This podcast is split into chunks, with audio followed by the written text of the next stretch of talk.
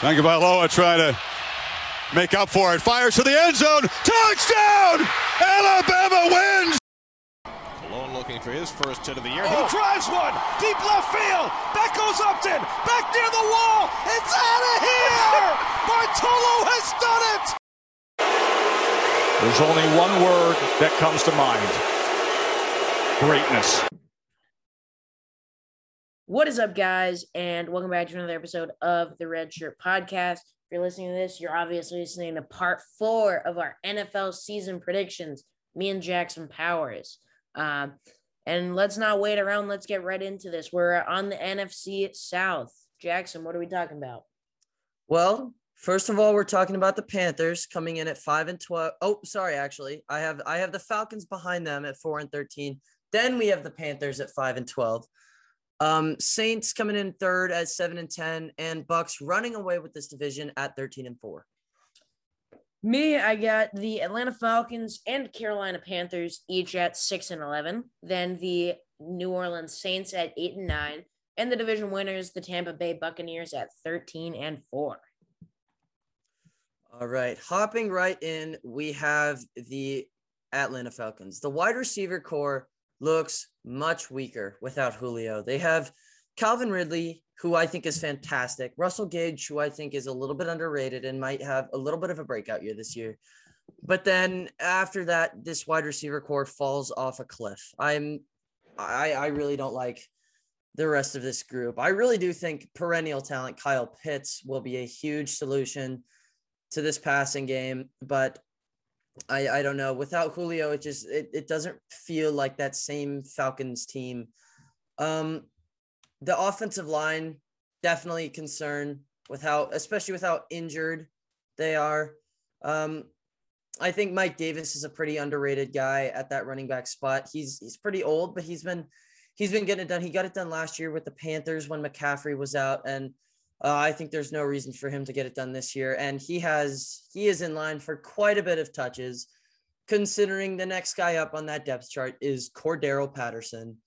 I am not very worried about Mike Davis's touches. If you were looking fantasy guys, if you're looking for an underrated guy, Mike Davis is one to go to. Um, Matt Ryan seems to throw the ball quite a bit. He he has led the league multiple times in pass attempts, and I think um, with with how much worse his targets are this year, I think Matt Ryan is not going to have a fantastic season. Um, leading that leading the Falcons to their four and thirteen record. Moving on to the defense, um, I I really don't like what I'm seeing, particularly out of that secondary. I think the best player in that secondary is cornerback AJ Terrell, but even even then, I just I I don't think he's good enough at all to be the best player on a secondary. Uh, I, I wouldn't even call him starting quality on most teams, but I do like parts of that front seven. I really like Grady Jarrett, Dante Fowler Jr., um, and then those two linebackers, Deion Jones and Foyesade Oluokun. Um, I think this defense has like those kind of star players, but all in all, I think the defense is going to be pretty pretty poor this year, especially at defending that passing game. But um, I think this this season's kind of going to be the signal for Falcons fans that it is. I don't think the front office is really committed to that full rebuild, and I think this this season's going to kind of be that notification that, hi, this is it. It's time to kind of commit to because it doesn't really feel like they're going all in to that rebuild stage, and um, that's that's a big mistake for the future of your team. So I think this this season better be a little bit of a wake up call for that Falcons front office. Yep. So got the Falcons at six and eleven. The offense, obviously, it doesn't feel the same when you lose a guy like Julio Jones. You know, legit wide receiver one, the guy who's been the face of your franchise. But with that being said, I don't think the offense is is horrible. Um, you got Matt Ryan. I don't know. You know, this could be Matt Ryan's last year um, as their starter if they end up playing themselves into a top pick which this year they bypassed taking his replacement. They went with Kyle Pitts. Um, you got Pitts. I think he's gonna be a monster. I think Calvin Ridley could. I mean, he was a beast last year. I think he could be one of the best receivers. Period. Um, for this upcoming 2021 season. After that, the wide receiver depth isn't exactly what you'd like to see. uh, Russell Gage, uh, sixth rounder Frank Darby, maybe even former Virginia Cavalier Olamide Zaccheaus. Uh, not great there, but you look at tight end, you got Pitts and Hayden Hurst. That's not a bad duo by any means. The offensive line isn't great, but it's not as atrocious as some of the lower tier teams we've seen. Uh, Jalen Mayfield, we'll see if he was uh, playing guard. He could play left guard, could play right tackle. We'll see. Um, but especially if he plays guard, the duo of him and Lindstrom uh, at the guard spot's not bad at all. And then uh, running backs, you know, it's not great, but also you don't you don't need an elite running back, and I, they obviously don't have that. Mike Davis, I think you're right, is a decent sleeper in terms of that he's going to get a lot of carries. Um, but also watch out for. I think he ended up being an undrafted free agent. I, have talked a lot about these rookie running backs, especially if you're coming after listening to uh, episode three of this. But Javian Hawkins out of Louisville, I think he really could be a guy that actually takes meaningful snaps at running back. Uh, so the Falcons' offense, it's it's eh. There's still talent there with Matt Ryan, with Calvin Ridley, with Kyle Pitts. Um, just remains to be seen. And then the defense is not good. Um, the linebackers are really the highlight of this team. Deion Jones, Foyes Oluokun. And then other than that, they got Grady Jarrett on the defensive line. Um, and the DBs, it's just it's not it's not a lot. They got Kendall Sheffield, Erik Harris, uh, Isaiah Oliver, AJ Terrell. They drafted uh, Richie Grant, who who could get some meaningful snaps at safety. Um, they got they brought him Fabian Moreau. Um, I did forget about that. Uh, but there's just the the back half of this defense not great. Neither is the defensive line. It's mainly those linebackers that's um, piecing together this defense. So overall, you know, just not a not a super good Atlanta Falcons team. I think six wins might even be a little generous for them. I think you know just a couple games of offensive success. They can win a couple of those shootouts, but I think they're also going to lose a lot of those shootouts. Um, so six and eleven. Moving on, I have the Panthers at 5 and 12. Now, they definitely have some star power on this offense. They have some areas that are really fantastic. Christian McCaffrey, don't really need to talk about him. Only thing I'm going to say about him is if he does have another injury prone season, they aren't going to have a guy like Mike Davis to bail him out. They don't have depth in that running back room. Second string is Chuba Hubbard. So I'm they they need McCaffrey to stay healthy to keep this offense productive. That wide receiver corps is stellar, but it's not deep. Robbie Anderson, DJ Moore, David Moore from Seattle, who is, I can attest, a very underrated guy. He's really good after the catch, and I think he's going to thrive in this Panthers offense. Um, they they just don't have uh, again lack of depth in this in their their stellar position. So they better hope that those guys stay healthy because this offense is lacking quite a bit. I really do not like the the acquisition of Sam Darnold. I think that they should have gone up and I think they should have taken Fields with their pick, but um, you know, they went out and got a, a good cornerback in Jaycee Horn. I just I I I don't think Sam Darnold is very good. And th- there's reasons there's excuses for him because he was in one of the worst situations that any rookie quarterback could be in. But um Sam Darnold hasn't really given us any reason to believe that this is a good quarterback that we're watching. And I think we can expect very baseline, okay production out of him. Maybe 3,500 yards, 20 ish touchdowns, around 10 interceptions, like very average production out of Sam Darnold, just because of the, the guys he's able to throw to and Christian McCaffrey. Um, the offensive line doesn't look fantastic. It's very young. And I, I like Taylor Moton, but um, jury's still out on how well this offensive line is going to produce. Um, the defense, they have a little more potential than I think most would believe, but I think it's going to take a little bit longer for for these guys to kind of come into their own. Um, uh, the redshirt listeners know my whole spiel on rookie cornerbacks and Jaycee Horn. Uh, I don't know how great he's going to be this year, but I think uh, with how highly regarded he is, he'll be he'll be a star in years to come. Uh, th- this def- I really like this defensive line. I think Haason Reddick was a rather underrated addition for him. And then pair that with Brian Burns, and I really, really like Yetur Gross Matos. um, on that depth. I think he was. I really wanted him coming out of college. A little underwhelming last year, but I think he definitely has the tools to to kind of have that breakout season in his second year. Um, and I also really like Derrick Brown in that inside. Uh, this is this is a young, very young defensive group, and I think if they can have even a few of these guys have a breakout year in their first or second year, this is a this will be a really good defensive group that we're going to be looking at in two, three, four years. Um, Jeremy Chinn obviously was he was fantastic last year. He was maybe the best safety out of Blackmon, outside of Blackmon last year of that 2020 rookie class. Um, I just don't think this team, this defense is quite there yet. I think it has all the potential to be there in the coming years, but it's it it's not where the development isn't quite at not these guys aren't quite developed enough to be a solid starting defense. But um I think the main reason why I have these guys going 5 and 12 is because I'm really not sold on Sam Darnold. Uh, I think he is despite the stuff he had going on his rookie year, I think he is a bottom 5 quarterback in the league.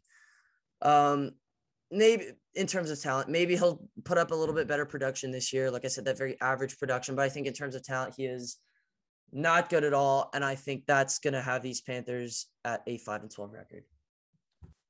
So I think in the end, how we view the Carolina Panthers is just very similar, but I think how we view Sam Darnold is very different. I think that Sam Darnold on talent is is up there. There's no doubt the talent that Sam Darnold has to me after you know the flashes he showed at USC. Um, you know, he put a couple stretches of games that he did with the Jets. Um, he's shown that he has the talent, but he hasn't. I don't think he's really improved since joining the league because of such horrific coaching and such horrific offensive line and such horrific weapons. With all of that being said, I don't know if there's enough to get the ball rolling on that Darnold can really become that franchise quarterback and the price that they paid for him felt like it resembled a franchise quarterback. Um, he has the weapons around him. There's no question that this is a much better group than anything that um, he's had. You got DJ Moore, Robbie Anderson. They drafted Terrace Marshall in the second round. Um, brought in David Moore from the Seahawks. Uh, and even running back, you got Christian McCaffrey. Need that guy healthy. Behind him, they drafted Chuba Hubbard, um, who had a disappointing year last year, plenty of talent to be a decent backup. Um, the offensive line, it's not it's not the best, but it's honestly, I mean, the more that I look at it, it's solid. You got uh Paradis at center and Moton at right tackle. Those are two guys that, you know, good there. I think we honestly could see sixth rounder Deonte Brown possibly grab um, a guard spot because when you have Pat Elflein, um, you know, possibly starting a guard, not a lot. But regardless, any of this is better than what he had during his time in New York ultimately, I, I think I think that Darnold can be successful. And I think if he's gonna do it, it's gonna be with Matt Rhule and with these guys around him. But ultimately, I don't think that he's gonna be able to break through enough to merit what they gave up for him and um, to necessarily come out with a winning record. The defense is um, it has holes, but it's a lot more talented than I I really imagined it. You start off with Brian Burns, who I think is one of the more underrated guys, um, just pass rushers in general. Uh, Derrick Brown, former first round first round pick. Um, you mentioned Yetur Gross Matos, plenty of talent, uh, former Penn State. Uh, Shaq Thompson, they got Denzel Perryman. Uh, they got they I believe signed as a free agent Paddy Fisher from uh, Northwestern. He was a mainstay there. I don't know how much he'll factor onto the roster, but I'm a big fan of his. Um, they got brought in Haason Reddick. I thought that was a really good move. And then the DBs, you had Donte Jackson and Jaycee Horn, um, as well as AJ Bouye, Troy Pride. They got they got a lot of bodies there. So even if Jaycee Horn falls into the dreaded Jackson rookie cornerback slump, which is very possible, um, they got guys. And then at safety, uh, like I'm a big fan of Jeremy Chinn, great name. Um, so overall, I think that this can be, you know, a fairly average team. I think they could fluctuate anywhere from really four to nine wins. I think that, you know, a lot of it rides on what Darnold does. Um, if a guy like Christian McCaffrey can stay healthy, because they really, you, you look at this team, it's not They have some depth. It's not not incredible overall. Um, I think it's a very eh team for the Carolina Panthers, but um, I hope Sam Darnold does well. I'm a, I'm a big fan of his, and I, for how horrible he was set up in New York, I hope that he can find success with Carolina. Next up, we've got the Saints at seven and ten, and I am very, very confident about predicting that the Saints are falling off a cliff like they did, or falling off a cliff from last year. Between having a hundred million dollars in debt last offseason, cap space isn't real, by the way. I don't believe. It. Yeah, that, there you go. They, they they freed up the money, but at at what cost? They've lost basically all of their wide receiving threats beside Michael Thomas, who is now going to be out for the first few weeks of the season. And having, I, I think, probably the worst draft last year out of anyone. I am prepared to say that this team could very well have had the worst offseason of all time. That this this this roster looks so much worse than it did in 2020 and 2019. Um so right now on the depth chart, Jameis Winston is listed as the quarterback one, but Taysom Hill is taking first team reps. So um, it's going to be interesting to see who they throw out there, but I think this offense will be pretty bad no matter what. I do like that offensive line, but the, the pass catchers, pass catchers are so bad, especially with, with Michael Thomas out. I really like Michael Thomas. I'm really high on him, but everyone outside of him, I mean, Tre'Quan Smith, eh, Deonte Harris, special teams guy, Chris Hogan, Wash, Ty Montgomery, whatever. Um, but one guy I am really high on, and this is not entirely my take. A little credit to the Stay Hot Pod here. Um, go listen to them. But Marquez Callaway, uh, I've watched a little bit of film on him. He is a fantastic contested catch guy. He's undrafted. Um, when Emmanuel Sanders on this team, he was he he's been raving about him. Nothing but positive comments for Marquez Callaway. Um, I do. I would not be surprised if he is going to be the wide receiver one while Michael Thomas is gone. And I think, um, considering that contested catch, he's kind of that contested catch deep ball guy. Um, I think Jameis, especially if Jameis Winston ends up becoming that quarterback one, I think he'll have no problem finding him. Considering the last time we saw Jameis Winston in a starting role, he threw deep to a fault where he ended up throwing 30 interceptions. Um, but I think Marquez Callaway will be a highlight pass catcher on this offense while Michael Thomas is gone. Um, I also think Alvin Kamara is going to have a, a thousand yard rushing, a thousand yard receiving season like McCaffrey did in 2019. Everything is pointing his way. He is probably the only competent skill position guy on this offense outside of Marquez Callaway, um, excluding Michael Thomas just because of his injury. Um, but I think Kamara is is absolutely primed to take an a massive, massive workload, especially in the beginning of this season. Um, and behind the, the stellar O line that the Saints have, one of their only real strong points on that offense. I think Kamara is going to have a fantastic season. I think he's going to win Offensive Player of the Year. I'll say that now. But um, moving on to their defense, uh, I I like those exterior defensive linemen. Cameron Jordan is obviously Cameron Jordan. He's he's a he's a star. Uh, Marcus Davenport is good. He is not anywhere near Cameron Jordan, but he is a good defensive lineman. Uh, I like Demario Davis. Kwon Alexander hasn't quite paid off for him yet, and I think Zack Baun is a little bit of a bust. But I the, the secondary is I think a little bit overrated. I think Lattimore and Marcus Williams are good, but I really don't think Malcolm Jenkins. I think Malcolm Jenkins is just a little bit old, and they don't really have, you know, Patrick Robinson, C.J. Gardner Johnson. That they don't really have that that next that that next cornerback, and I think this that's really going to be a bleeding hole in their secondary secondary because teams can this happens a lot when when teams have one really good cornerback and then one that's not so good. And I think they're just going to be throwing the way of whatever cornerback is not Marshon Lattimore. And so, um, yeah, that's why after making the playoffs last year, winning their division last year, actually, uh, I have the Saints falling all the way to seven and ten. Yeah, so Saints are a weird team. Um, like I said, the cap space is not real. I don't understand how they could possibly um, work under what was it 90 to 100 million dollars in debt you know but that that's another discussion for another time. Uh the quarterback position i'm not that worried about regression in the sense that um you know drew what drew brees was last year even and he was injured at times too really isn't what we know drew brees as and what we'll remember him for. Um i think Jameis winston is going to take advantage of this second opportunity provided that he's the one that is the starter and i think he can be a franchise caliber quarterback for Sean Payton. Um, around him, it's interesting. I think I echo everything you said about Alvin Kamara. There's, you know, he has the opportunity to have an absolutely monster. Year. They're going to rely on him a lot, both running and in the pass game, as you said. Um, behind Michael Thomas, who's going to be who's going to miss some time.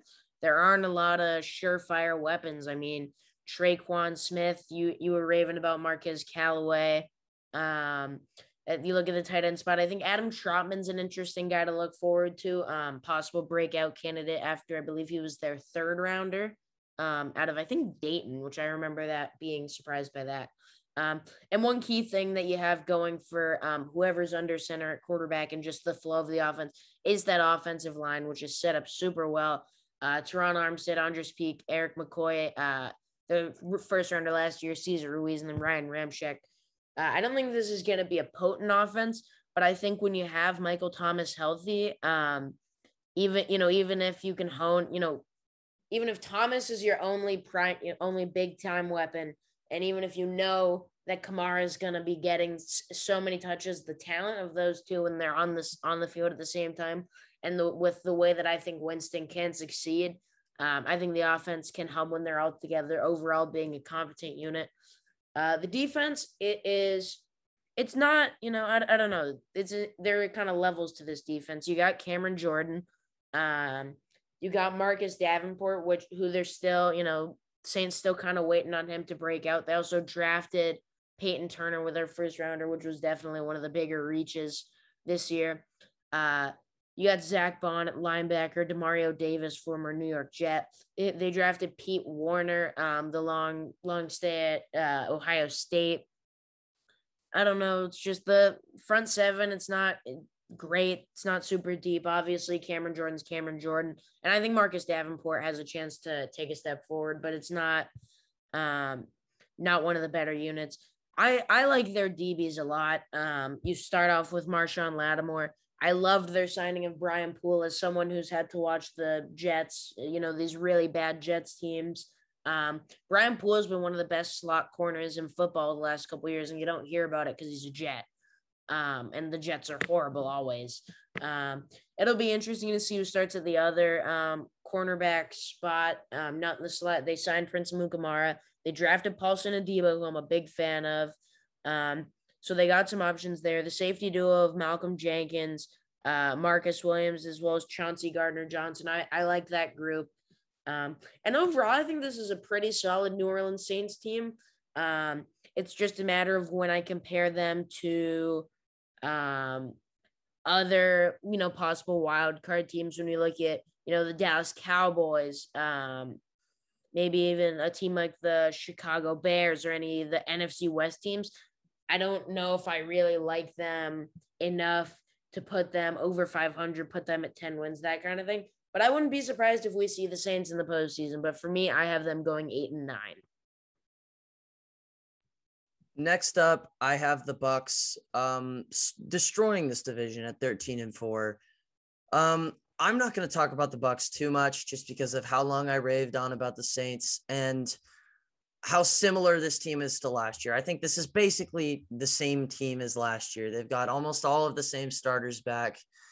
Um, I think y- you have to predict Brady to fall off at some point in his career, but I I don't think I'm not going to predict that just because of how long he has been proving people wrong in that sense, and how well that this offensive scheme is set up for him to rarely ever have to surpass his limits.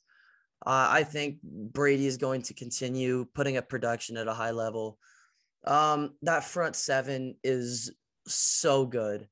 I think I think uh, you could consider ev- almost everyone, if not everyone, on that front seven a star player. That is in my opinion, the best front seven in the league. I think um, the part where they're not so good at, I'm not even going to call it a weakness because it's it's not weak. It's just probably their worst positional group on the field. It's it's that secondary.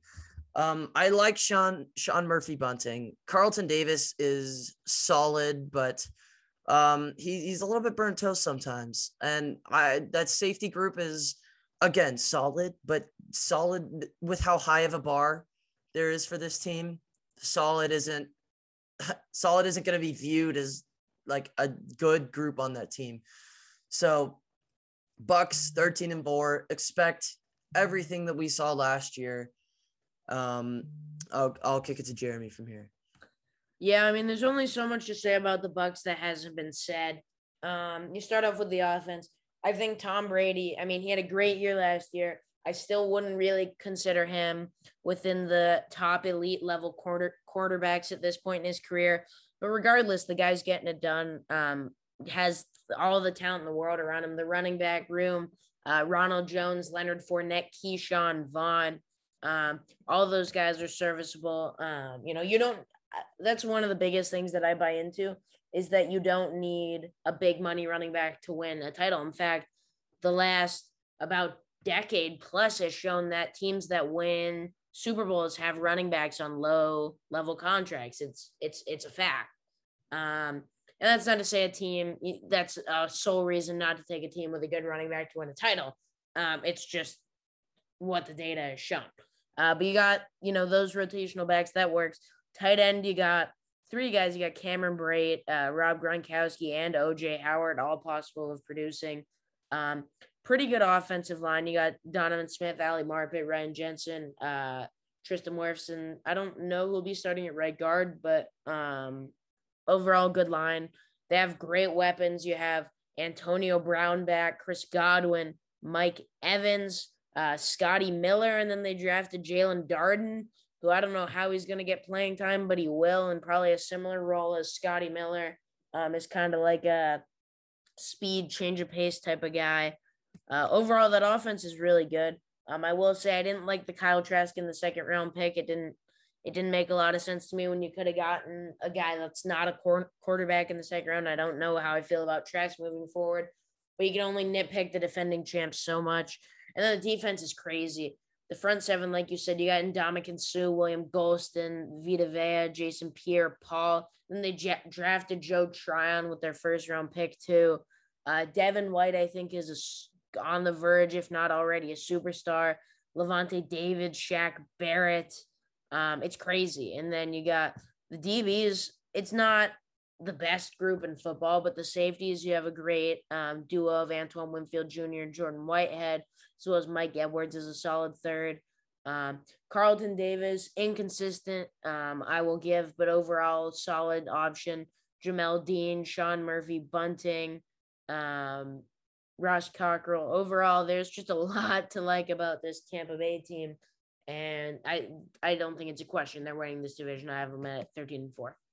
Um, NFC South uh, awards. Let's do it. Um, my MVP not a quarterback, but Alvin Kamara. And I think um, that's just because the quarterbacks outside of Tom Brady in this division are a little bit lackluster. And I think just based on how much Kamara is going to be carrying this offense and how easy Tom Brady's job is in that Bucs role, I think Kamara, especially if you're going by the definition valuable, I think Kamara is the most valuable player to their offense more valuable than anyone in the league, I might add, just because of how how bad that offense is outside of him. So I have him in my MVP spot. Offensive player of the year, Christian McCaffrey. Um, he's stellar, and I expect him to get touches from Sam Darnold, but I think Kamara is going to be better. Defensive player of the year, Lavonte David. Um, some people might even argue that he is not the best linebacker on his team, but that that is that's just how good that that Bucs linebacker corps is, and I think um, if anyone's going to be able to step it up, or anyone's going to be able to highlight that that linebacker corps, he will, and so I have him. Comeback player of the year, Christian McCaffrey, um, riddled with injuries in 2020.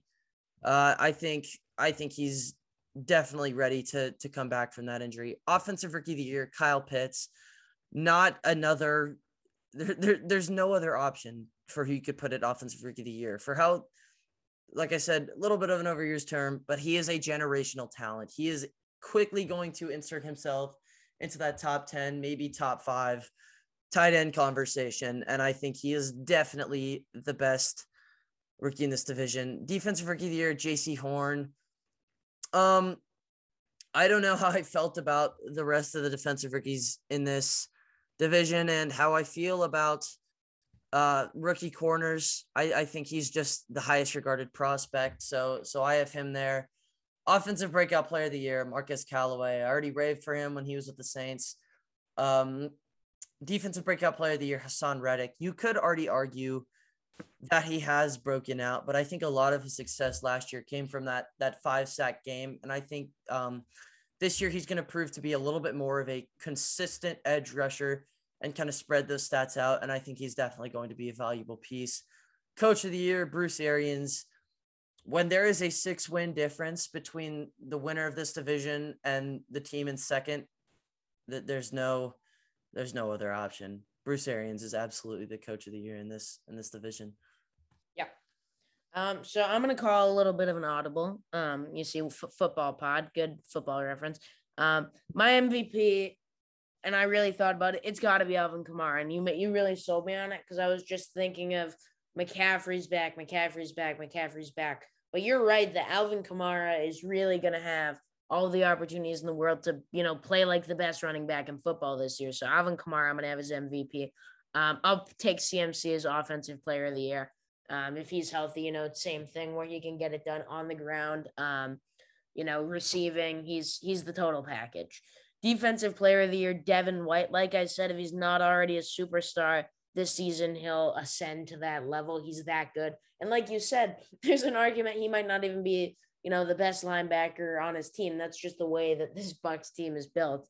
Um, offensive rookie of the year, Kyle Pitts. I think he's awesome. And if nothing else, the only other like offensive rookie that I think has any like the only other offensive rookie that I feel like I mentioned in this entire thing was Jaelon Darden and like Frank Darby, and I don't see either of them being offensive rookie of the year caliber. Um, defensive rookie of the year, Jaycee Horn.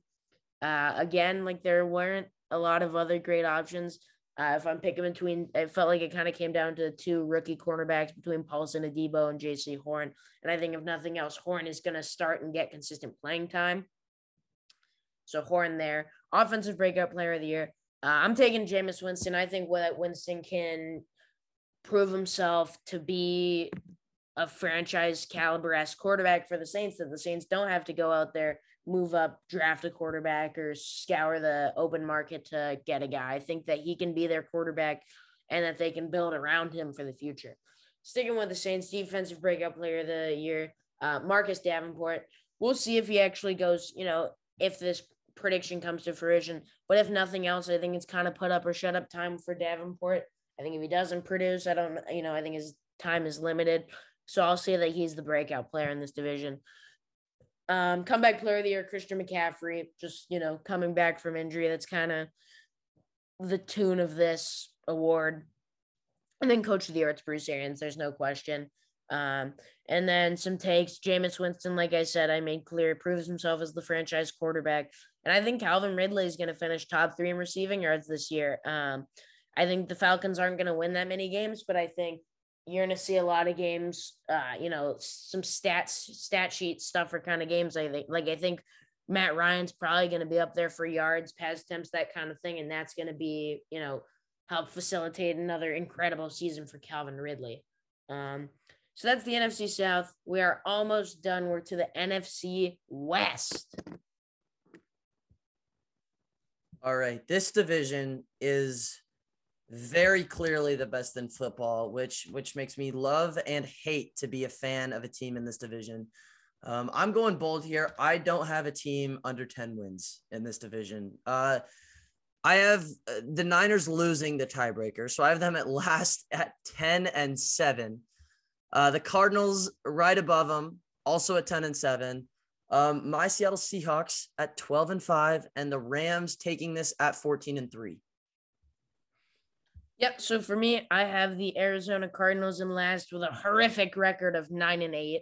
Um, then the San Francisco 49ers at 10 and 7, the Seattle Seahawks at 12 and 5, and the Rams winning the division with 13 wins.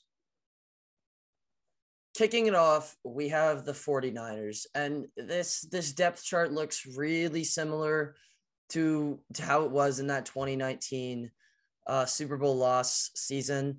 But um, they have Jimmy G. They've already announced Jimmy G is going to be that week one starter. And uh, I'm not even sure if Trey Lance will see the field this year just because of um, how conservative Kyle Shanahan is kind of with his coaching style. He it just kind of seems like a more Kyle Shanahan move.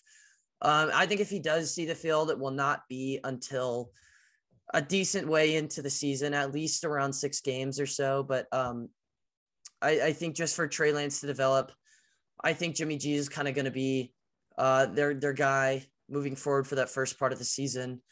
And and I'm not too sold on his play, but I I do really like the rest of this offense. He's in a great situation.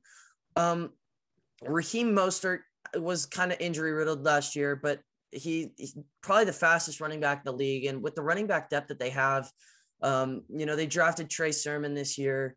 Uh, Wayne Gallman, they went and got from the Giants, and then Jeff Wilson, who produced for him last year.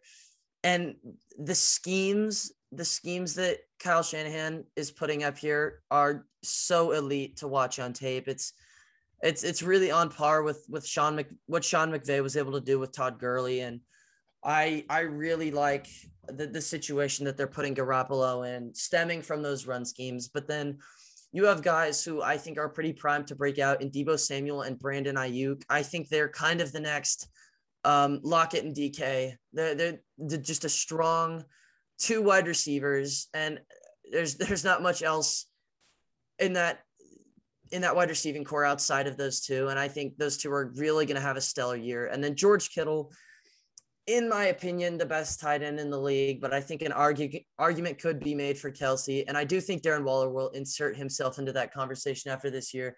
But I think Kittle's the best tight end in the league just because he can do everything that Kelce does on that receiving end. But um, he is objectively a better blocker. Kittle is a really good blocking tight end. And then this offensive line looks really, really solid. They went and got Alex Mack, who's a little bit old, but you know he's he's still got a little bit left in the tank.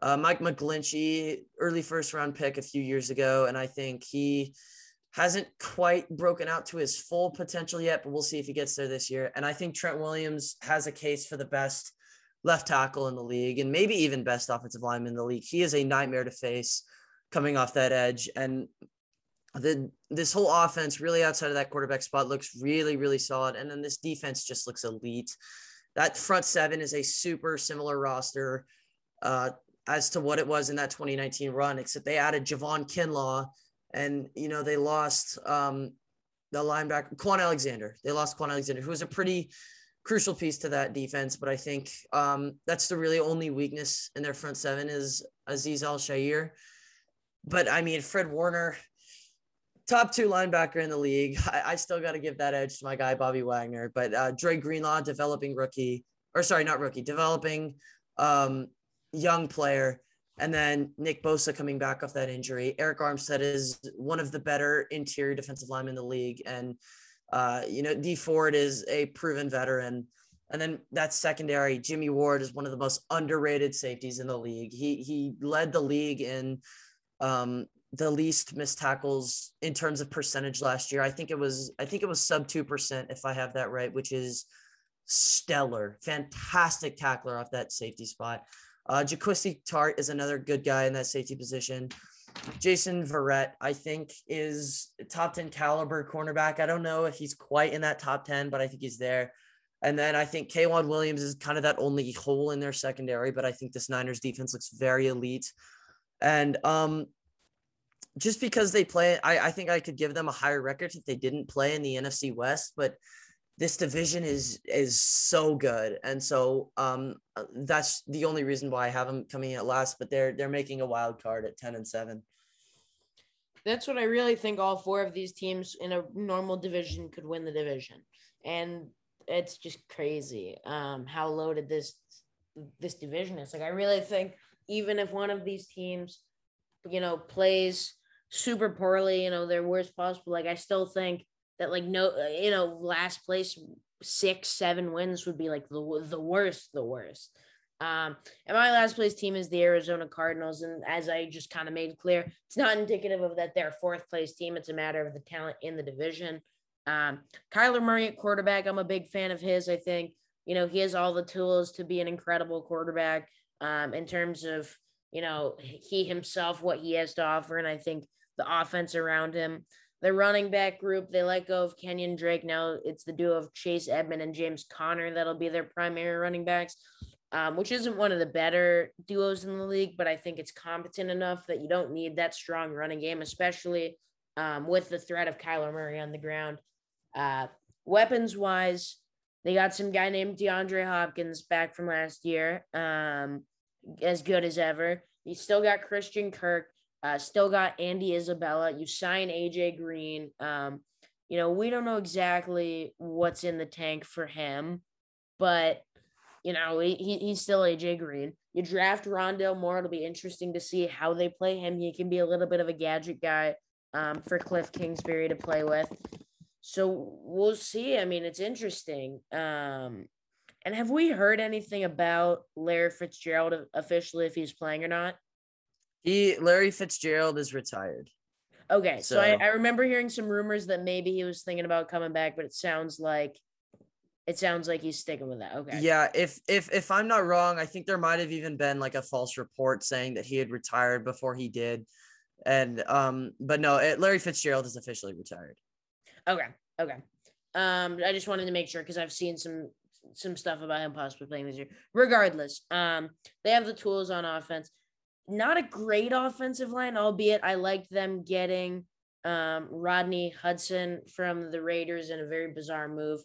But other than that, um, DJ Humphries, Kelvin Beachum, those aren't great. You know, I, I don't know how I feel about those tackles. I don't love the offensive line. And you don't need a perfect offensive line when you have a mobile quarterback like Murray. But I definitely think that that's a weak spot that kind of, you know, with, with how talented this division is, it's going to be, you know, I'm going to be nitpicky about certain things. That offensive line is definitely something that they have um, that kind of puts them a little below.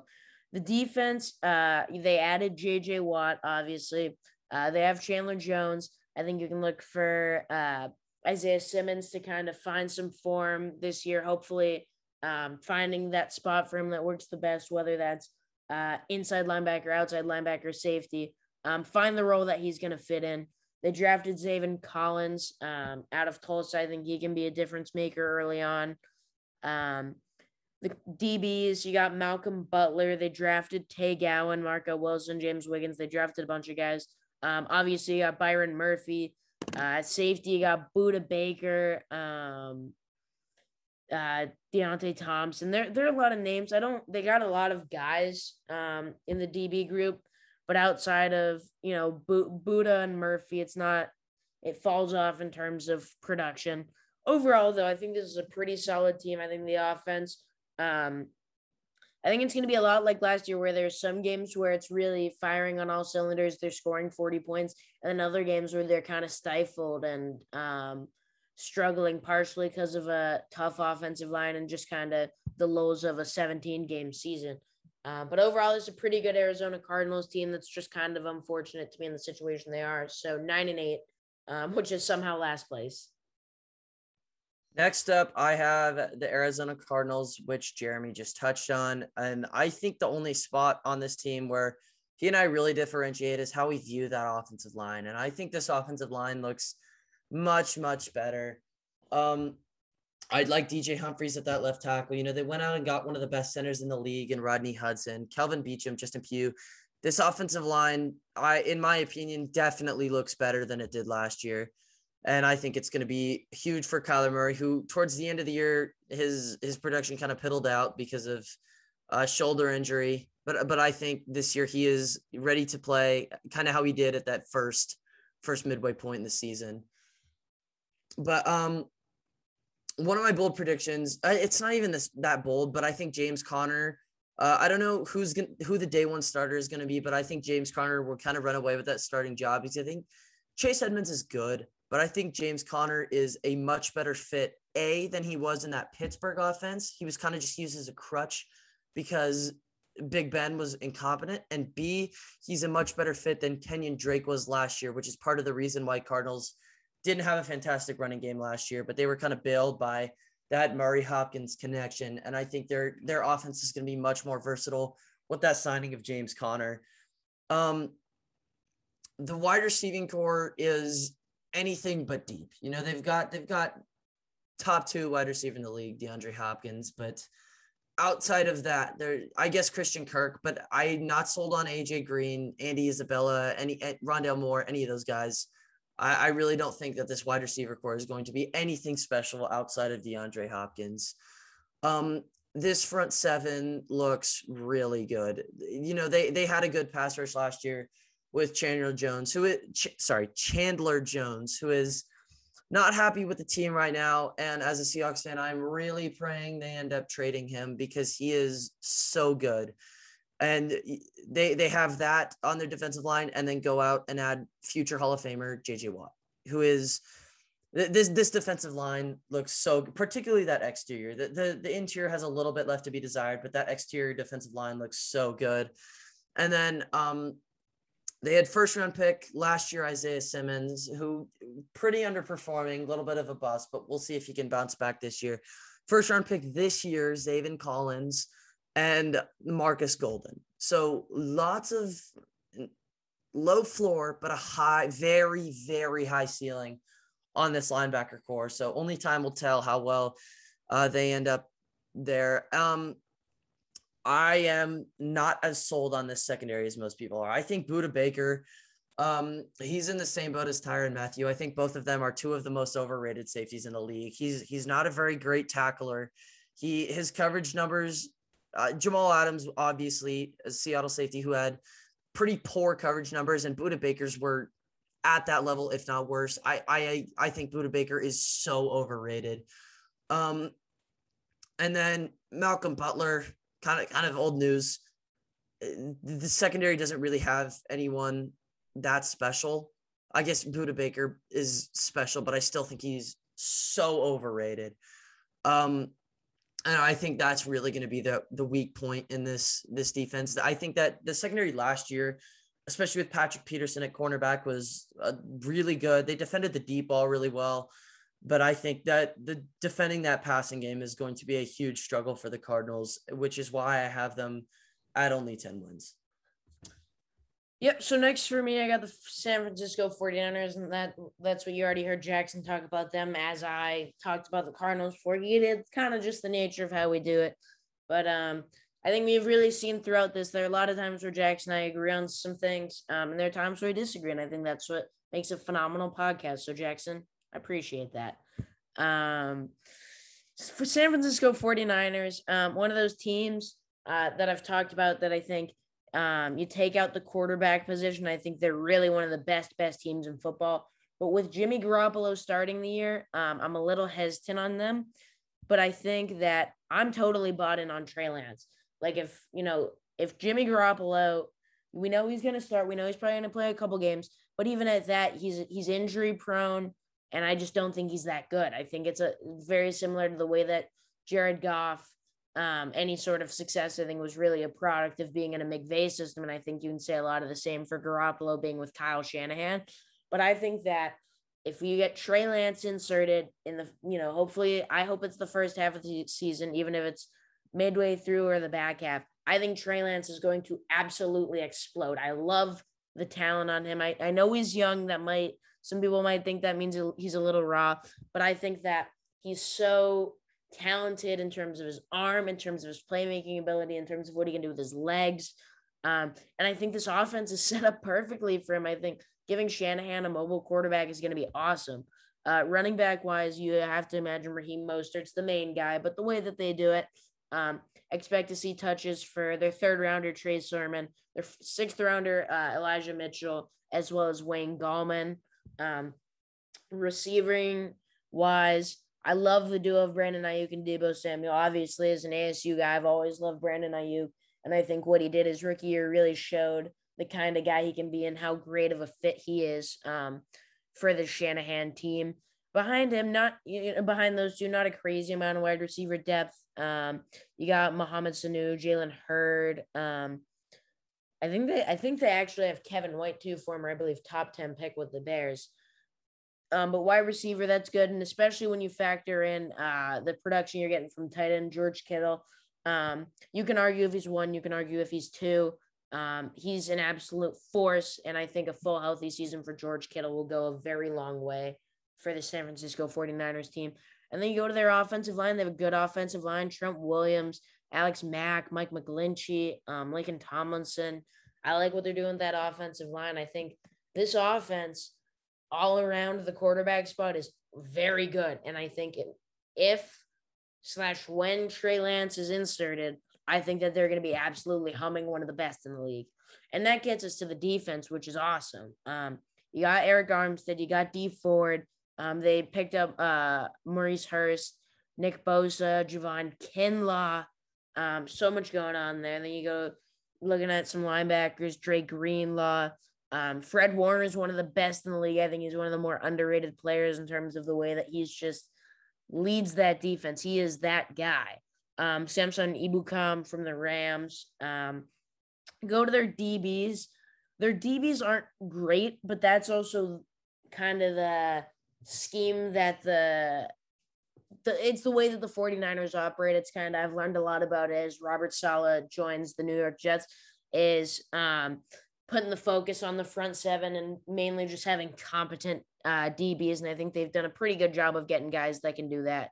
Um, Jason Verrett, Dontae Johnson, uh, K'Waun Williams, safeties, Jimmy Ward, um, drafted Talanoa Hufanga in the fifth round. They definitely, you know, there's there's some room to improve um, on the back half, but with how dominant that front seven is, that's how it works. Is you have fine if you have fine cornerbacks, um, they their game is kind of elevated due to that pass rush and um, success in the front seven. So overall, this 49er team, uh, I have them at 10 and 7. I think they're a super good team. And I honestly think that if Trey Lance was starting day one, um, I'd maybe even bump up this win prediction one or two because I'm I'm all on Lance. Like I think um obviously I think Trevor Lawrence is the inside track to rookie of the year because if nothing else, he should play every single game. But I think if Trey Lance was playing every single game, um, I think he would be my rookie of the year pick. Okay. Taking second in the division, I have my Seattle Seahawks Go Hawks. at 12 and 5.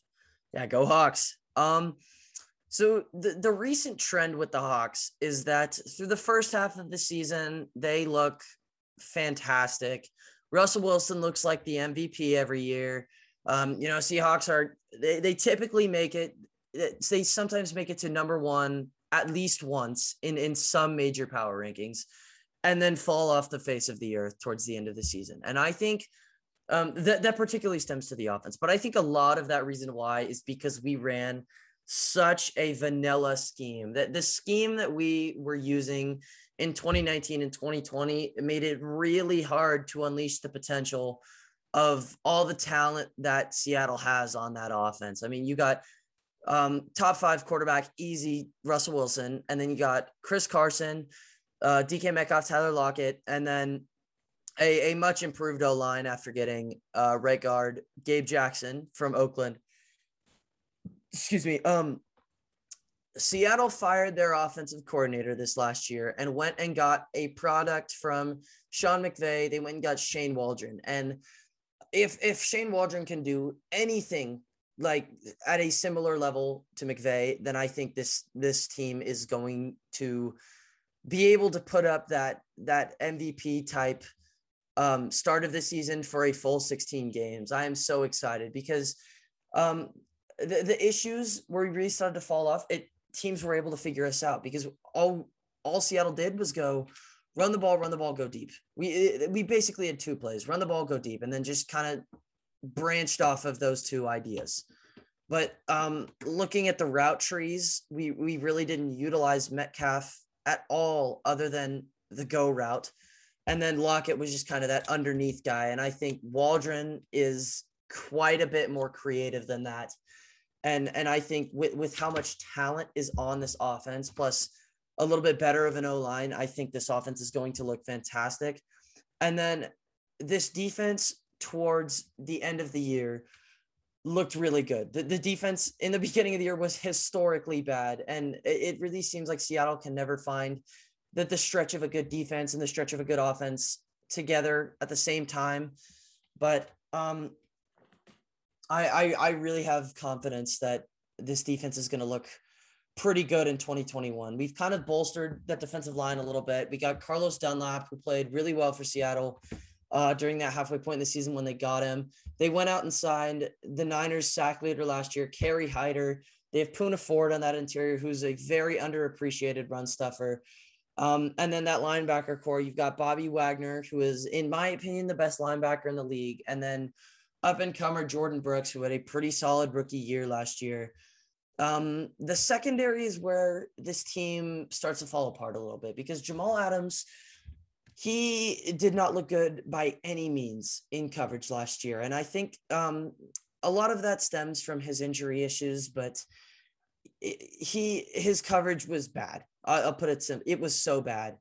Um, he has shown when he was with the Jets that he can be good at coverage. He has really good coverage numbers when he was with the Jets, but but he was flat out bad last year in coverage. And um, I think that the nickname Blitz Boy was a little bit fitting because his only real production came from sacking the quarterback. He was our sack leader with nine and a half sacks. Um, Quandre Diggs pairing alongside him, really good. I really like Quandre. Quandre, he's a hard hitter and pretty good in coverage. But but the cornerbacks is really where I start to trip up. DJ Reed, he's pretty undersized, but he's good in coverage. He can kind of run with the best of them. It's just he gets bullied a little bit by those contested catch guys. And we went out and got Ahkello Witherspoon from San Fran, who had a good year in 2019, but then uh, had quite a bit of injuries, and he never really produced at all in 2020. And then we Seattle went and drafted Tre Brown, who was kind of similar to DJ Reed, where he's undersized, really good footwork, really good coverage, but he just gets bullied by those big contested catch guys.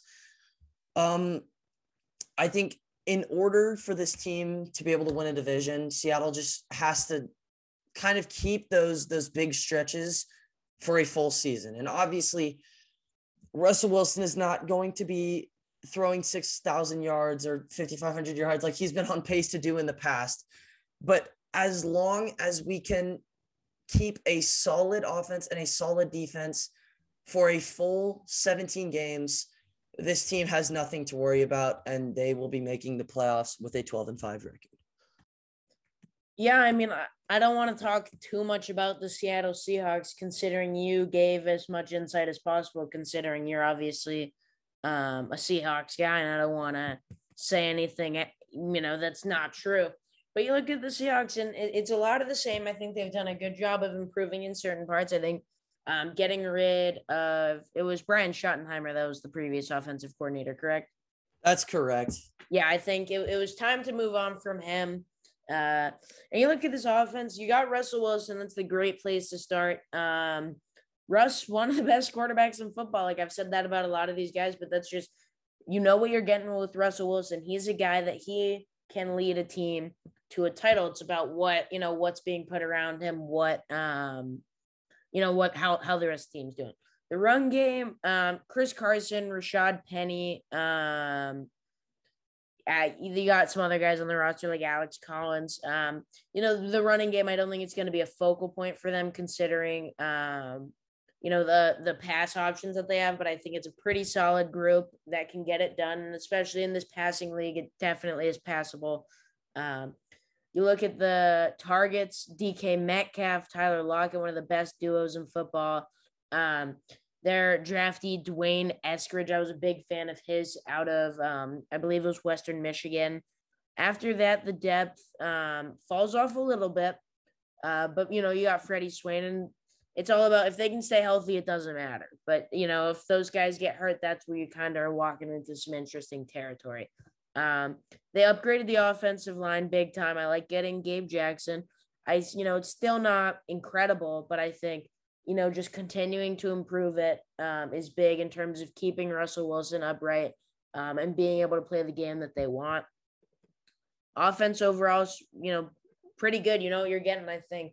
Trying to game plan for DK Metcalf and Tyler Lockett and just the incredible playmaking of Russell Wilson. Um, it you know it's going to give you some fits, and I think it's one of they're a team as well, kind of similar to um, Arizona. They're, the construction of their team is very different, but in that I think you're we're going to see some games where they're going into shootouts, scoring 40, 50, and there are going to be a couple games where they just struggle. It's just kind of the nature, um, you know, the ebbs and flows of the season. But overall, a lot to like on that offense.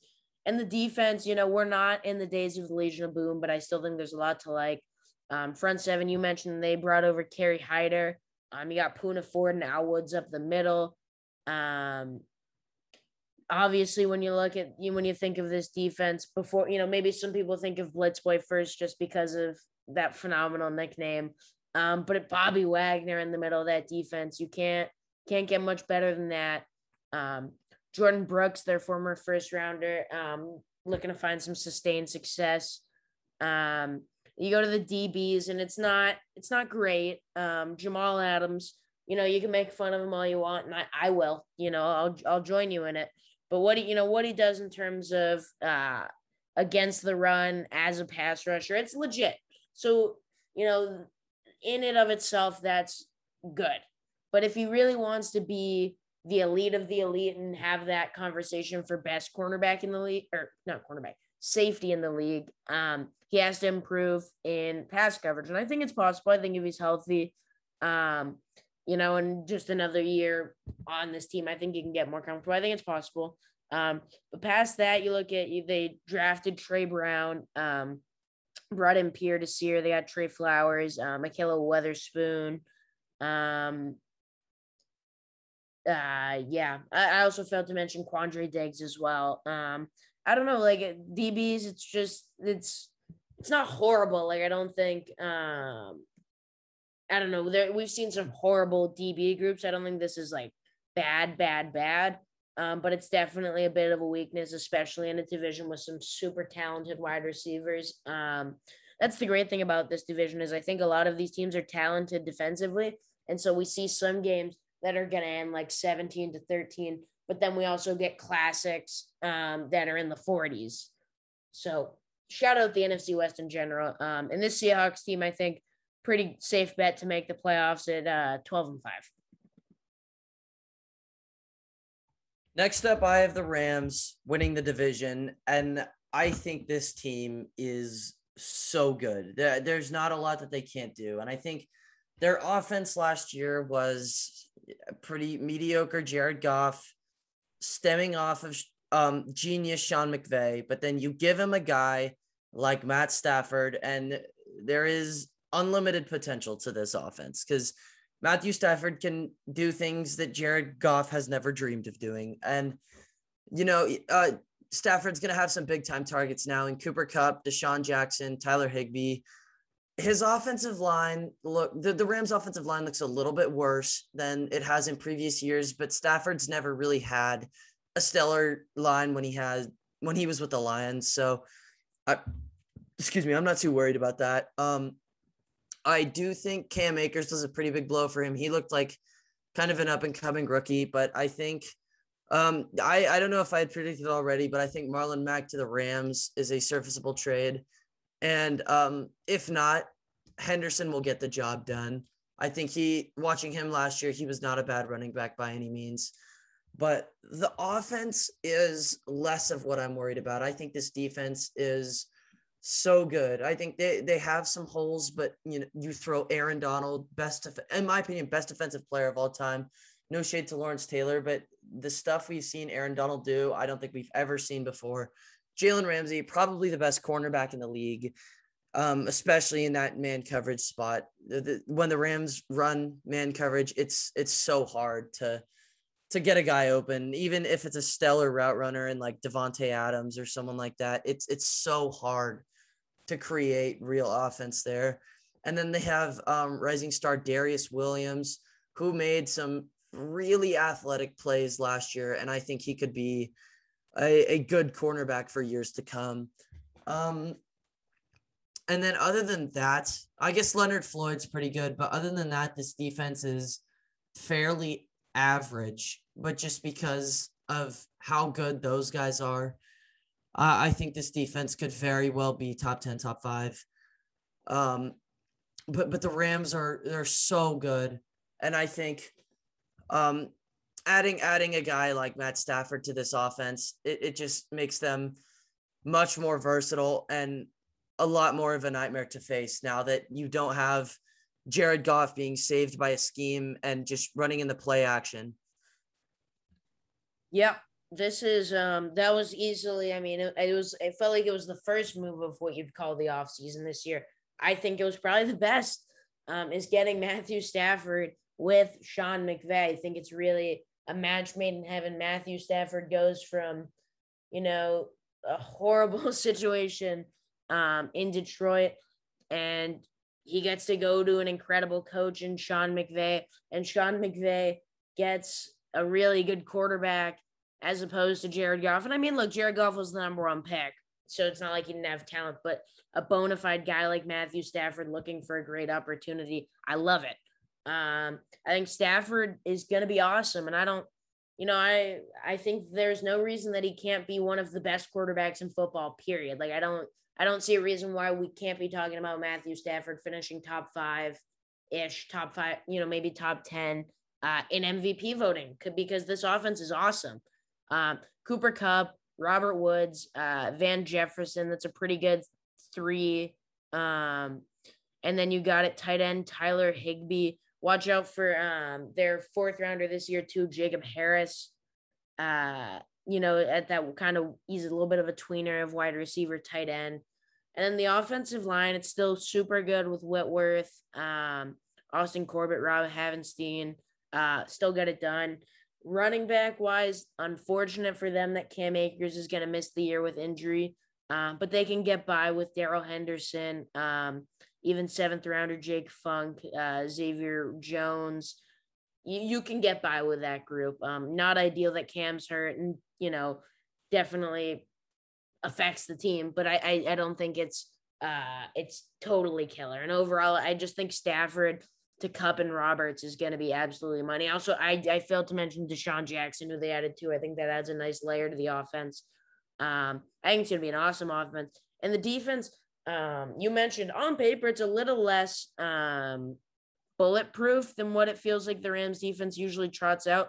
But ho- that's the thing. Holes are filled when you have Aaron Donald, who's the best defender in football, and you have the best cornerback in football, Jalen Ramsey. Um, the D line, you know, largely because of Donald is awesome. You got him, A'Shawn Robinson, Sebastian Joseph Day, um, Leonard Floyd, there's a lot to like there. Um, linebackers not you know not great. They drafted Ernest Jones in the third round. Um, oh, I also forgot. I for, I totally forgot about um Tutu Atwell. Uh, I'm just thinking back um on the offense. Tutu Atwell they took I believe with their second or third rounder. Um, you know the stand up linebacker is not great, but then when you have Jalen Ramsey on that back half, um, they lost uh, John Johnson the third to free agency, but you got guys like Taylor Rapp, Jordan Fuller that can step up. We saw Darious Williams have a breakout year last year to take that second cornerback spot. Uh, I think David Long is not a bad backup cornerback either that can fill the role.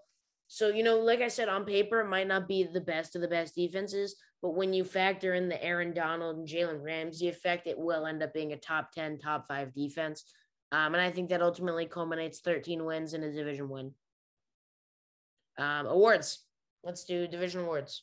Awards. MVP Russell Wilson. Um, I've already talked about it. I think with this new scheme, he'll be able to kind of have um, a more consistent year, kind of kind of be able to to have a little bit more staying power through 17 games. And uh, I think whether or not with positional value, I think he's the best player in the division. Is he the most talented player in the division? No, but he is the most valuable. Um, offensive player of the year, DeAndre Hopkins. I think just because of how few other targets there are on that Cardinals roster, but and his and Kyler Murray's connection, I think he is absolutely the offensive player of the year. Defensive player of the year, Aaron Donald. No explanation needed. Comeback player of the year, Nick Bosa. I think he was stellar his rookie year. He was so good. And I just think he would have been he he would have given the Niners multiple more wins had he not gotten hurt so early. So I think Nick Bosa is definitely my favorite candidate for comeback player of the year. Offensive rookie of the year, I have Trey Lance, assuming he goes in and plays. I would not be surprised if he sits out the whole year, but um, I I think they'll they'll take over. I think Trey Lance will take over like somewhere around the midpoint through the season, and I think he will look really good. Defensive rookie of the year, Trey Brown. Um, he's that that Seahawks cornerback I was talking about, that kind of smaller guy who's who's really good in coverage, but uh, he he's not great against those um, bigger, deep ball contested catch guys. And I think um, his frame would concern me, but watching how similar he is to our other cornerback DJ Reed and how similar of a play style he is, I I think he could definitely end up being the best defensive rookie in this division offensive breakout player of the year, I couldn't choose between Deebo Samuel and Brandon Aiyuk. So I just said 49ers receivers. I think especially when Trey Lance goes in, I think those two are going to look really good with the the arm talent that Trey Lance has deep. I think Deebo Samuel is going to look because Deebo Samuel is more that deep threat, and then Aiyuk is kind of after the catch kind of guy. Um, Deebo Samuel on that on that deeper, I think with with Trey Lance's deep arm talent is going to look really good. But I I can't choose between either of the Niners receivers. Defensive breakout player of the year, I have Jordyn Brooks for Seattle. He's um paired alongside with Bobby Wagner. I, he's a good tackler, but he's an even better coverage guy. And with how well he looked during his his limited share of snaps in his rookie year, I think he'll def I think he could end up becoming the best linebacker in that class. I was a little skeptical when Seattle drafted him, but based on watching him in 2020, I think Jordyn Brooks could definitely be that def- defensive breakout player of the year. Coach of the year, Sean McVay. I think he could definitely be considered the best coach in the league. And then now that you're giving him a guy like Matt Stafford, I think that's really going to shine. So those are my award predictions for the NFC West. All right, so this is our last division, and I think why not? Um, you know, have some fun with it, stir some controversy, disagree a little bit. My MVP is going to be Matt Stafford because I think Russell Wilson's incredible and I think Russell Wilson's going to continue to do incredible things. But I, think that Matthew Stafford is just going to be on another planet um, with this Rams offense. I think uh, obviously Russell more mobile. I think we could, you know, you could argue that that gives Russ a little bit of an edge if they have similar numbers. But I just think Matthew Stafford's going to be awesome. Um, so I'm going to give him the MVP. Um, it's not to obviously say anything negative of Russell. Russell's incredible. Um, offensive player of the year, I'd give it to DeAndre Hopkins. I think you could look at someone like George Kittle as well. Um, I think DeAndre Hopkins is just one of the best non-quarterbacks in the league, non-quarterback offensive players in the league. Um, the guy can do it all, and I think you know if nothing else, he, he's their guy. We saw him single-handedly win a football game for them on that uh, hail mary uh, so definitely, you know, DeAndre Hopkins, absolute baller. Defensive player of the year, Aaron Donald. I have absolutely no words. Um, offensive rookie of the year, um, provided that he gets enough playing time, I'm taking Trey Lance. I've made pretty clear that I think Trey Lance is an absolute stud. Um, one, you know, just absolute baller. I think he's going to be awesome with Shanahan.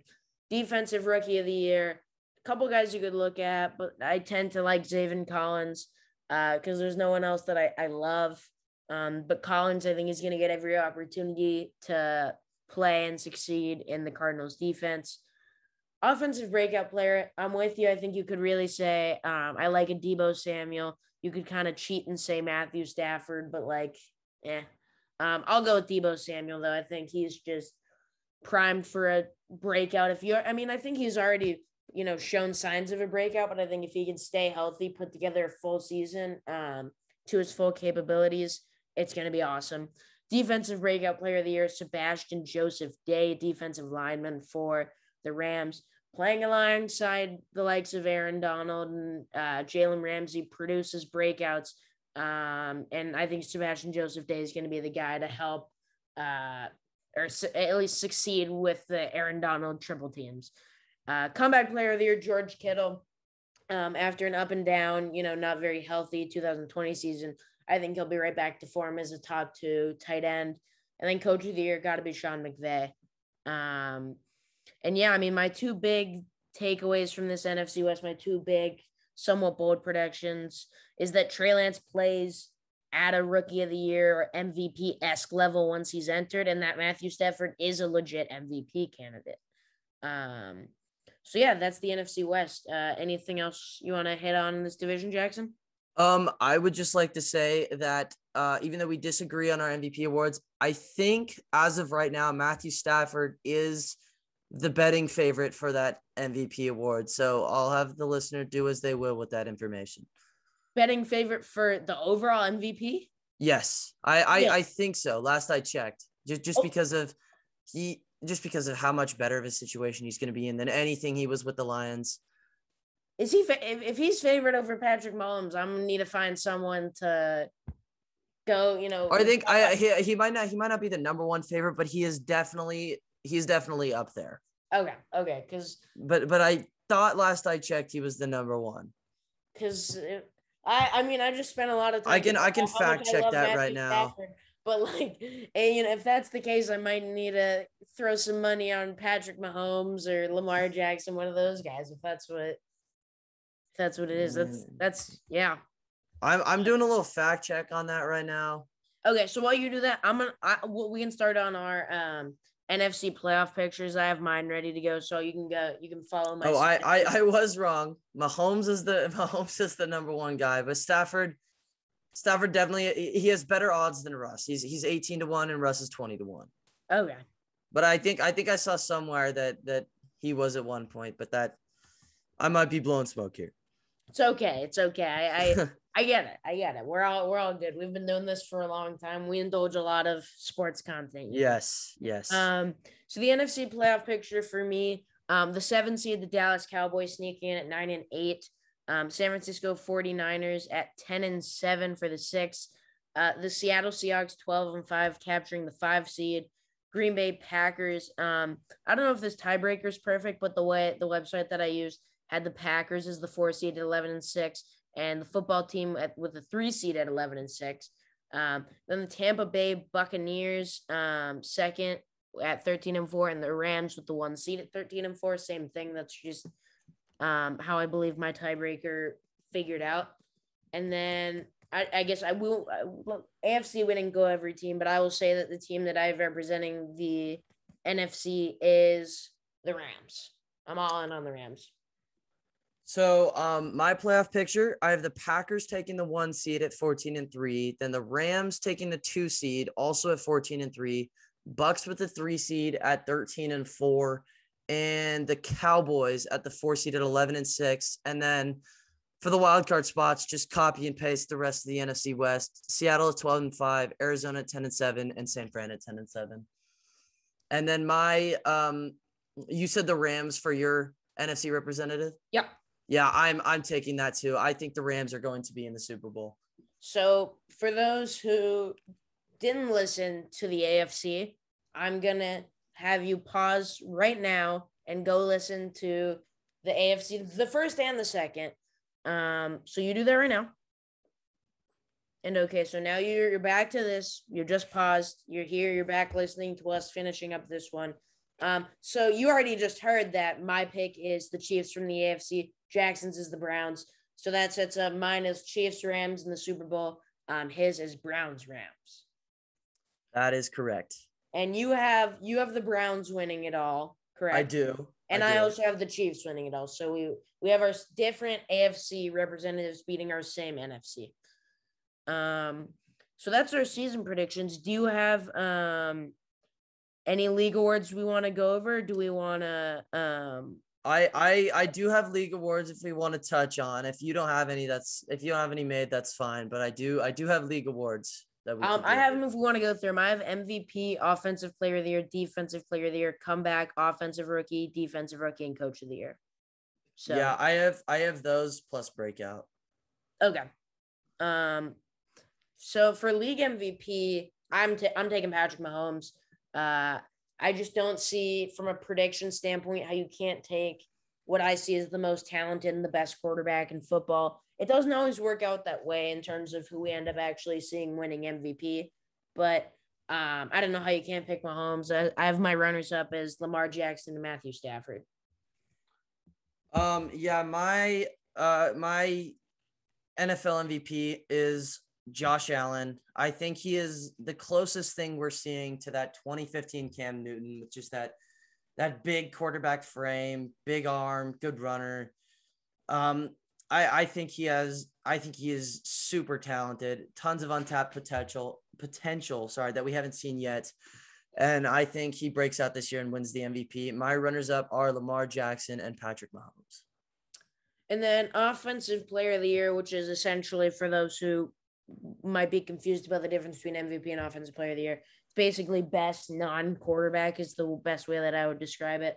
Um, and for that, I was up and I was back and forth, but I'm taking Derrick Henry. It's going to be hard to repeat, especially considering the, um, you know, them adding Julio Jones. I think they could go a little more to the pass game, but the guy's just an absolute menace, and he's a guaranteed. You know, he's guaranteed to have a couple 200 yard games against like the Jaguars and Texans. Um, so he's my pick with runners up being DeAndre Hopkins and Alvin Kamara. So I have Kamara taking this award. And I think the only reason I don't have, I think Henry's a better running back, but I think the only reason I'm giving the edge to Kamara is just the touches, the difference in touches both of them are getting. Derrick Henry is pretty much guaranteed to go down in touches after.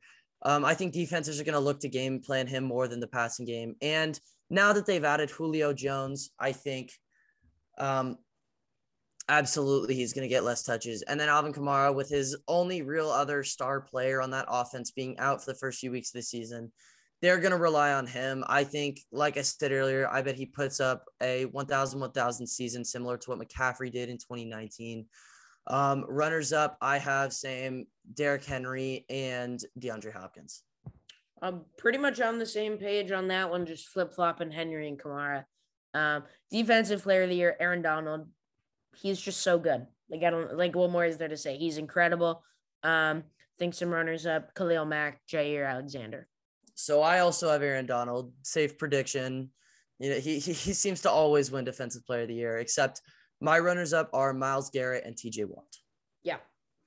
Um, comeback player of the year, I think it's going to be Dak Prescott. I think if nothing, like it's just it's an award about coming back from adversity, injury, and playing super well. I think Dak Prescott will be a top ten, top five quarterback in the league coming back from that gruesome injury.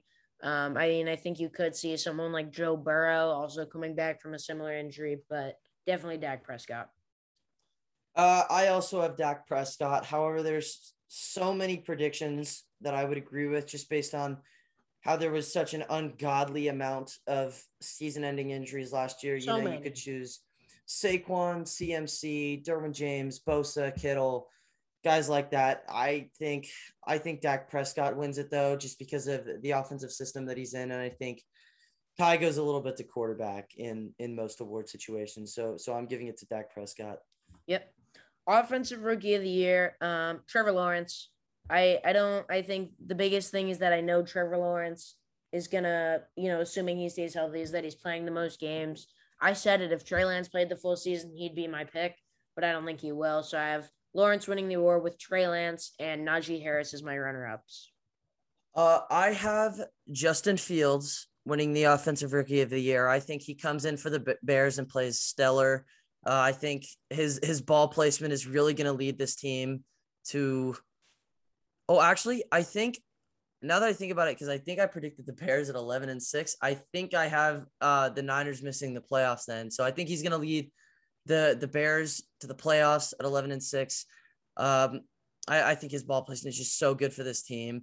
And I have runners up being Trevor Lawrence and Trey Lance.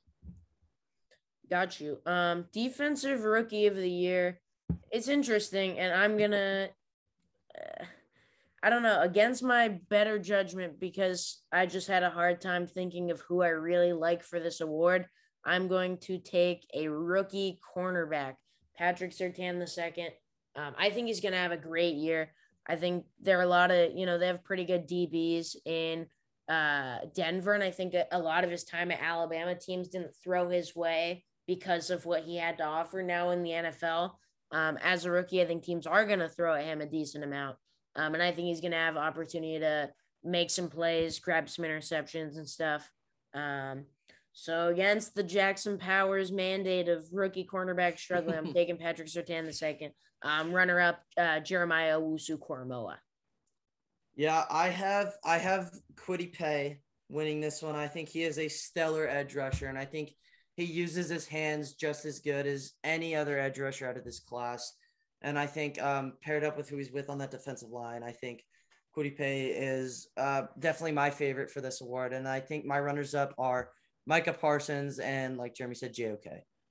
That's what the, I think defensive rookie of the year is such an interesting um, run this year because there was this draft class didn't have a dominant edge pass pass rushing force like you know like a Chase Young and those guys typically have the inside track because you know racking up sacks getting that award. It's a it's weird. Um and then coach of the year is the last one that I have and I have Brandon Staley for the Chargers um I think taking the Chargers to the playoffs which I have him doing uh would merit coach of the year coming from the Sean McVay tree, um, who I have as the runner up, Sean McVay. I, I think it just makes a lot of sense. I have Brandon Staley. I for coach of the year, I was having a hard time deciding between Stefanski and McVay, but I think last year we really saw, excuse me, how good Stefanski was last year, and I think um, considering a little bit of voter fatigue, I'm giving the edge to McVay, especially since I think th- there was kind of that McVay era where we viewed him as like that Belichick type. He's going to be the greatest coach of all time. And then he kind of started to fall off as the Rams got a little bit worse. And I think he was just as good of a coach.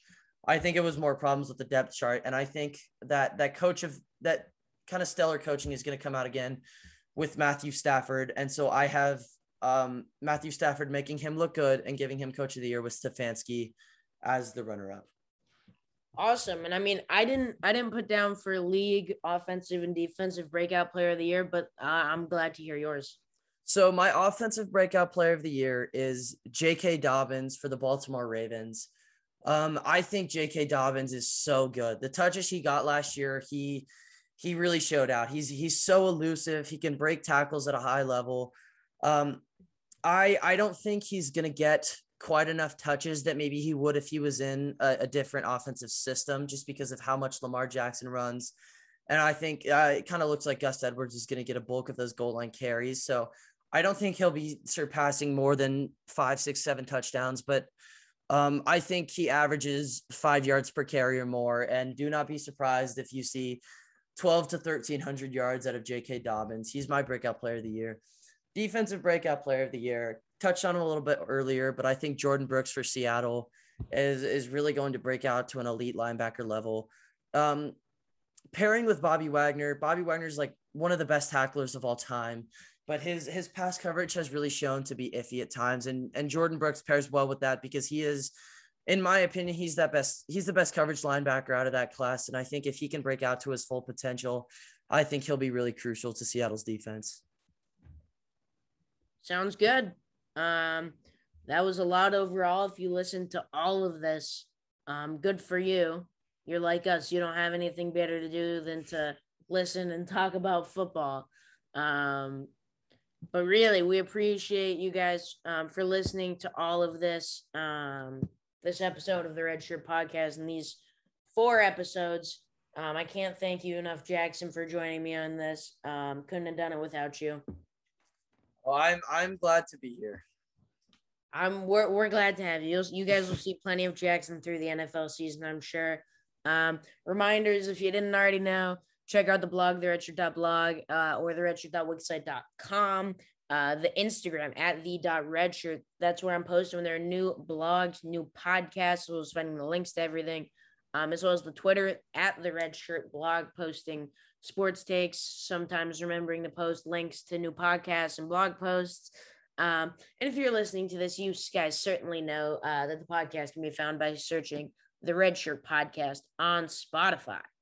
And we'll see you guys next time. Not for a part five of this. We're done. This, you know, the last three episodes you've seen, you'll hear, you'll see us for the next part. You're done seeing us for this. Um, but we'll see you guys next time. Uh, peace out.